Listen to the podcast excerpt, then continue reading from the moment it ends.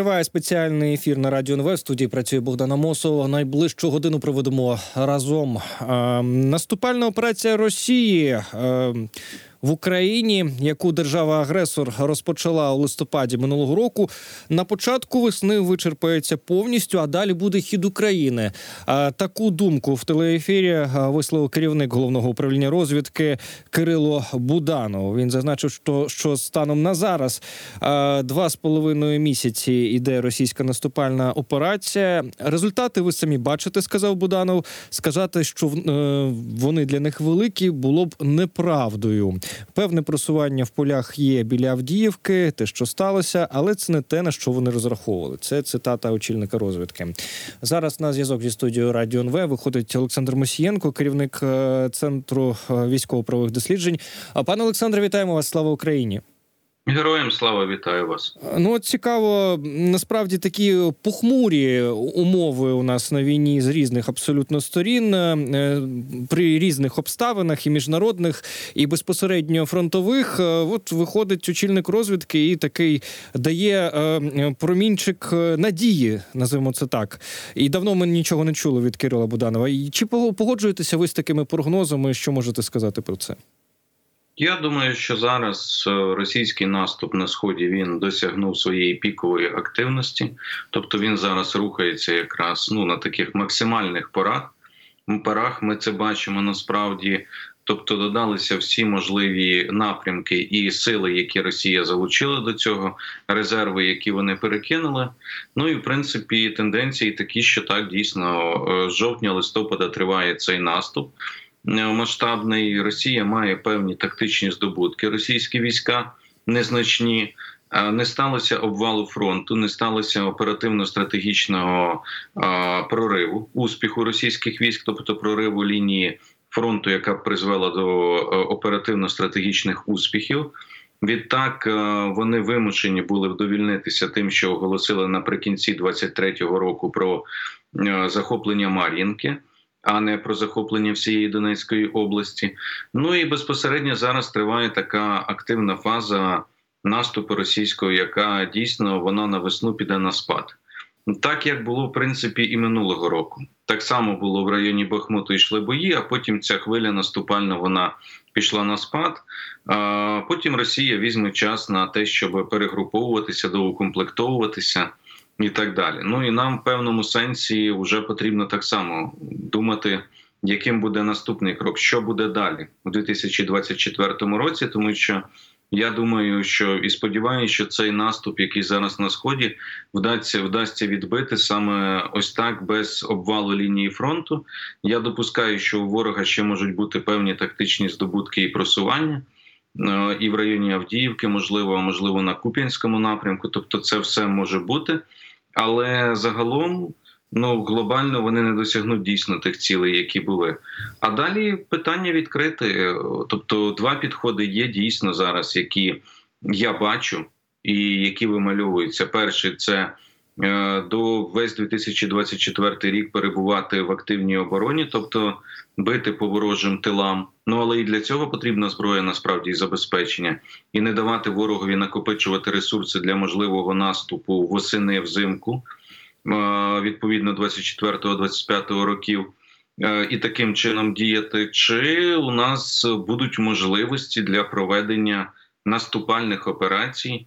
Не думаю, що великого стратегічного такого масштабу, але на тактичному рівні Цілком можливо, от зараз, е, скажімо так, е, це питання залишається відкрите. Судячи з інтерв'ю пана Буданова, він прихильник якраз того, що потрібно проводити певні операції для того, щоб спробувати ще цього року досягти певних успіхів, не чекаючи 25-го на фронті. Тобто він прихильник такої стратегії. Але тут ще є трошки інші аспекти, про які ми маємо подумати. По-перше, це мобілізація, і ми бачимо, що законопроект е, відповідний е, Кабмін знову вніс до Верховної Ради. Я так розумію, що е, ті норми, які депутати називали спірними, вони залишилися. І інше питання це також наша, наша допомога від наших партнерів.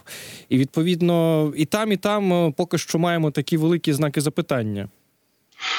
Ну, я би навіть в першу чергу поставив все-таки зброю, тому що це допомога, бо, ну скажімо так, вона в будь-якому випадку вона нам потрібна, розумієте, вона нам потрібна незалежно від того, яку ми стратегію вибираємо. Чи ми обираємо стратегію виключно захисну оборонну без проведення якихось наступальних операцій, чи ми обираємо десь і наступально. Тобто, як буде вирішувати Генеральний штаб, уже військове командування наше. Тобто, безвідносно до цього нам потрібна все одно зброя. Ну і люди так також безвідносно потрібні, тому що е, потрібно вирішувати буде питання в майбутньому із демобілізації, а потрібно буде вирішувати питання підготовки нових сил. А закон закладає норму проект закону, що від двох до трьох місяців має тривати підготовка. Я хочу нагадати, і це правильно до речі. Тобто, нам потрібно збільшити час на підготовку. Це важливо. Ця норма вона є правильна. Ну і в принципі, тут, скажімо так. Е, будь-якому випадку, чи для однієї, чи для іншої стратегії потрібні потрібна і зброя, і люди. Звичайно, для оборони Е, цього цих ресурсів потрібно менше. Я погоджуюсь для наступу. Очевидно, це зрозуміло. Не треба навіть пояснювати, чому потрібно дещо більше. Але так, це фактори, безумовно, я погоджуюсь, які впливають, які так само є визначальність з точки зору, яку стратегію буде обрано. Ну, ось ми знову чуємо е, голоси із заходу, і ось е, президент Чехії Петер Павел. Е, якраз після того, як відповідні речі були описані у західній пресі, каже, що західні союзники рекомендують українській армії обмежити наступальні дії, посилити оборону, оскільки Україна, на відміну від Росії, зараз має обмежені можливості на полі бою. Як розуміти власне знову ці заклики? Ну є така думка. Вони час від часу озвучуються такі позиції. Ну, це розумієте, можна можна дослухатися, не можна керуватися такими порадами, можна не керуватися. Тут же ж багато все ж таки залежить від рішень, які ухвалюються у нас всередині, ухвалюються нашим командуванням, нашою ставкою верховного головнокомандувача. І я думаю, що питання зброї, очевидно, воно прораховується. Ну тобто, це. Це зовсім зрозуміло. Тобто, розумієте, в оборонній стратегії немає нічого поганого. Це важливий елемент. Єдине, що питання просто часу, скільки вона може тривати, е, оборонна кампанія, і е, чим довше вона триває, тобто, дивіться, якби президент Чехії чи будь-хто інший сказав, що ви знаєте, вам треба найближчий час, там кілька місяців чи там інший період проміжок часу знаходитись в обороні. Але за цей час захід буде робити все для того, щоб наростити зусилля і надати більше зброї, підготувати більше військових, зокрема на полігонах країн НАТО. Тощо, щоб з'являлися додаткові спроможності проводити і певні наступальні операції. Тоді так, а так ми, виходячи навіть із публікації Вашингтон Пост, яка пише про плани на 2024 рік для України, там є план оборони але не говориться, що буде далі. Тобто, чи а, а чи настане тоді етап, коли ми будемо здатні вийти з цієї оборони?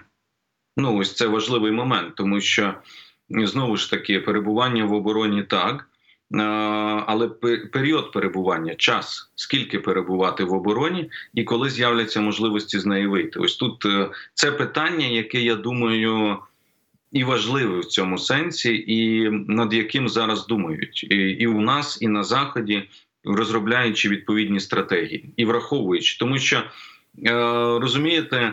Е, публікація чи плани, які є, і, і говориться про те, що треба перебувати в обороні. Добре, ми будемо до до кінця 2024-го. А хто тоді з партнерів гарантує, що за цей час і в 2025-му через рік ми будемо здатні проводити наступальні дії?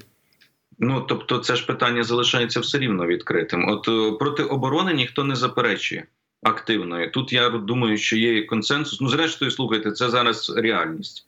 Зараз українські сили знаходяться в обороні. Це об'єктивна реальність, виходячи із ситуації, яка є на полі бою, відбиваючи російські атаки. Це зрозуміло. Але далі, фактично, от що буде після, от е, про це поки що чути менше. Ну, дивіться, тут е, цікаво таку заяву зробив е, голова офісу президента пан Єрмак. Е, це було на прес-конференції із угорською делегацією, власне, в Ужгороді. Він каже, що Україна буде готова розглянути варіант з участю Росії в зустрічах, присвячених реалізації пунктів формули миру. А як ви розумієте, ось цю заяву? Чи це пас в сторону Кремля, чи що це таке? Я думаю, що це пов'язано із тим, що якщо Росія буде готова піти а, на виконання а, плану миру українського, тоді їх можна буде залучати. Ну тобто, якщо вони готові виводити війська, припиняти бойові дії, так.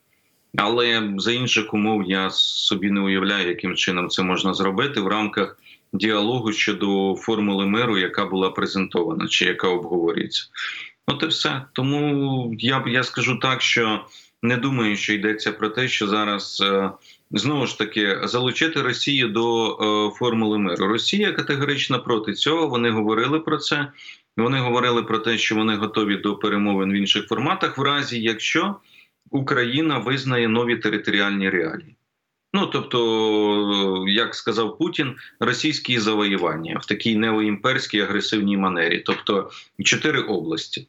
Ну я не бачу на сьогоднішній день тривають бойові дії, і український народ проти. Тому яким чином це можна організувати, та й Росія на це не піде. Мені здається, що це просто, скажімо так, е, треба було сказати. Для тих представників, які говорять про те, що Україна взагалі за будь-якого сценарію відкидала будь-які там перемовини і тому подібне. Щоб сказати, пам'ятаєте, швейцарський міністр закордонних справ говорив про те, що треба буде Росією за якихось. Ну треба буде Росію тільки коли Росія визнає по справжньому суверенітет, незалежність, виведе свої війська, припинить бойові дії і так далі. От тоді можна буде починати якийсь діалог. Ну не раніше цього, я думаю. Будемо сподіватися, що саме про це йдеться е, стосовно допомоги штатів. Тут е, несподівано в Пентагоні заявили, що Україна отримає американські бомби GLSDB е, згідно з домовленостями. Не вказали при цьому конкретні терміни передачі зброї. Як ви розумієте цю цей анонс? Адже ну в конгресі ж не ухвалено бюджет, і в принципі, наскільки ми знаємо, уже та допомога, ті гроші, які було виділені з минулих пакетів, вони закінчені закінчилися? Справа в тому, що це було профінансовано ще рік чи півтора навіть тому. Тобто, це пакет, який був раніше, замовлення було. Договір був укладений з компанією Boeing, Boeing Saab, які є виробниками, і вони якраз обіцяли, що навіть на кінець 23-го року мали би поставити. Я не виключаю, що вони вже поставлені і можуть бути застосовані незабаром, якщо принаймні традиційно так буває, що в змі інформація йде із запізненням. Відповідно, тому ну такі були терміни. Тоді озвучувалися, і Reuters писали про це, і не тільки що десь на кінець 23-го року Україна має отримати якраз JLSDB. Тому я це це просто зафрахтовані раніше поставки. Відповідно, вони і профінансовані. Відповідно, зараз виробник виконує, власне кажучи, той контракт і ті домовленості, яких було досягнуто. Ну дуже цікаво насправді побачити застосування їх, тому що все ж таки е, це новий е, боєприпас, новий вид озброєння. Він фактично виготовлений під потреби пускової установки Хаймарс або М270, е, який здатен його фактично. Ну він його виштовхує, пролітає. Потім за рахунок ще як ефекту плануючої бомби долає далі цей ця бомба. Е, фактично, чи чи, чи, чи ну, бомба так плануюча, вона долає відстань і влучає.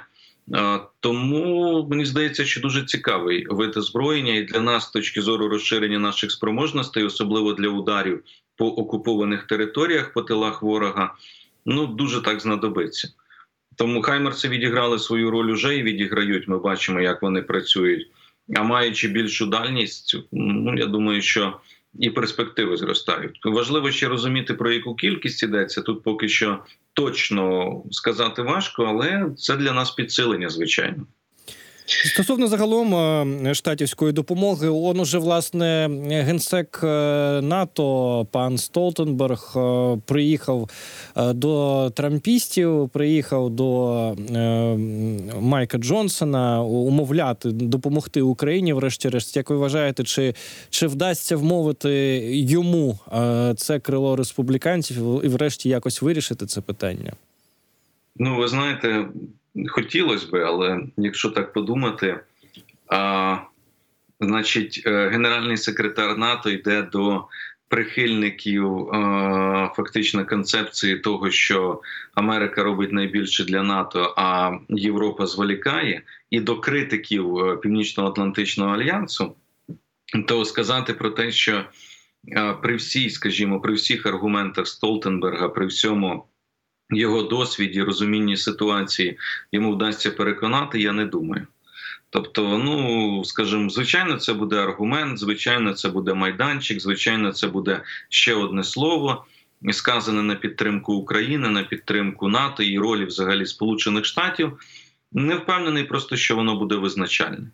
Ви знаєте ставлення прихильне безпосередньо Дональда Трампа і його прихильників до НАТО.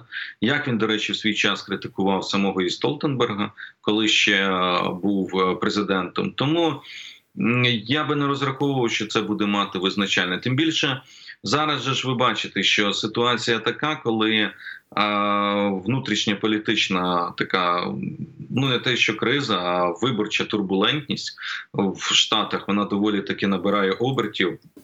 І ця ситуація з Техасом і з кордоном її зараз ще побільше розкручують, тобто вона не згасає. Її намагаються використати Трамп і його прихильники по повній, і я думаю, будуть далі. Тому, звичайно, що я думаю, що Столтенберг спробує, але скажімо, не варто сподіватися, що після цього ситуація пришвидшиться із наданням допомоги Україні. Е, пане Олександре, а як ви вважаєте, чи наша внутрішньополітична ситуація не не заважає нам? Ось е, е, власне ситуація із звільненням, незвільненням головкома залужного вже потрапила у західну пресу. Вже і The Times про це пише, і The Economist. Який це може мати вплив на наших партнерів? Ну, знаєте, там той же якщо почитати за економіст, я читав, вони так само пишуть про те, що ну так, е, вони описують всі ризики, які можуть бути тут всередині держави е, для нас, але вони так само пишуть, що наводять паралелі і аналогії, що відправляли відставку генералів і американці, не тільки американці. Ну, до речі, доволі таки хороший матеріал. Я прочитав із задоволенням. Він збалансований. Тому, власне кажучи, якимось чином це може впливати на внутрішню ситуацію. Маю надію, що, скажімо так, у нас не буде якихось таких факторів. Важко розумієте, важко сказати, тому що я на сьогодні не знаю, яке рішення є достеменно у президента. Принаймні, головнокомандувач перебуває на посаді, немає жодних документів про його звільнення, про його відставку. Є тільки зараз активні дискусії в змі, і невідомо, як, яка, як буде далі.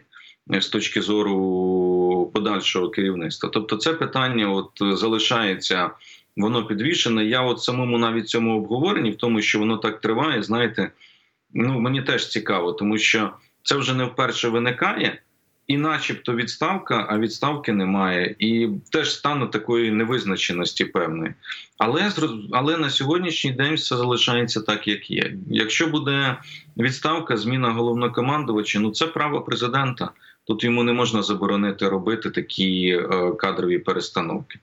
Далі, як будуть розвиватися події, я думаю, що ну тоді буде хтось призначений інший головнокомандувач.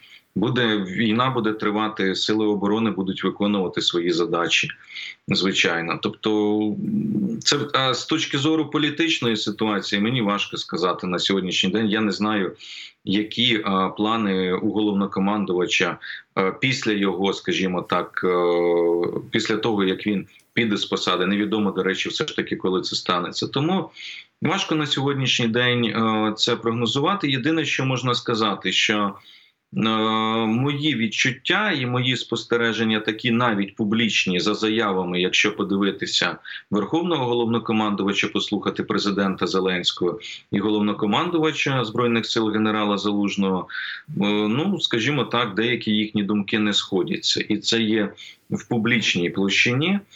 І е, скажімо, а чи може так тривати постійно, коли відсутня єдність е, в розумінні і баченні верховного головнокомандувача і головнокомандувача? Я боюсь, що так довго тривати не може. Що воно до якоїсь е, розв'язки дійде, або буде знайдено розуміння, і або знайдено згоду з важливих питань стратегічних військових в першу чергу, або воно закінчиться якимось іншим шляхом, можливо, відставкою.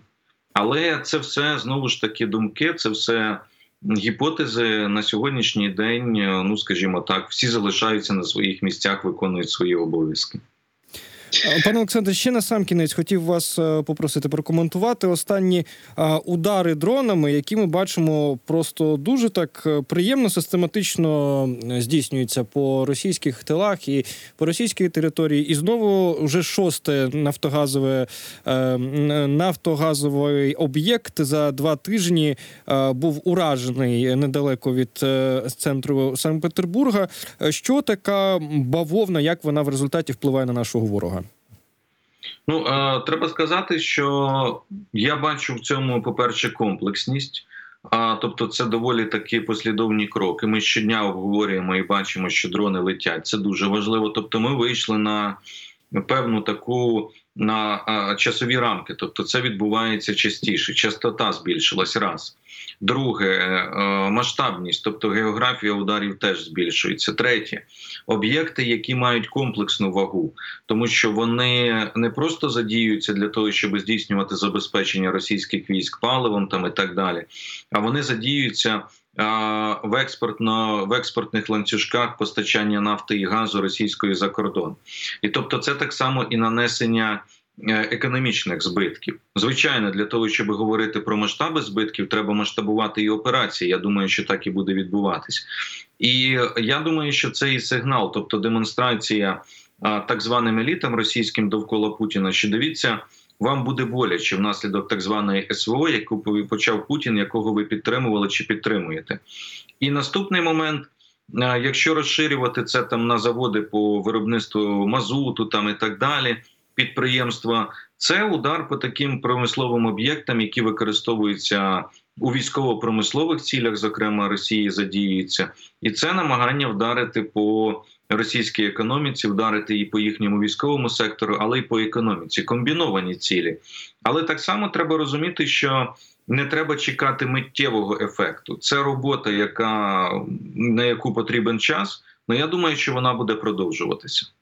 Пане Олександре, дуже дякуємо вам, що долучилися до нашого етеру. Дякуємо за розмову. Е, Олександр Мосієнко був на зв'язку зі студією Радіо НВ, керівник центру військово-правових досліджень. Друзі, зараз невеличка інформаційна пауза, новини, і ми продовжимо.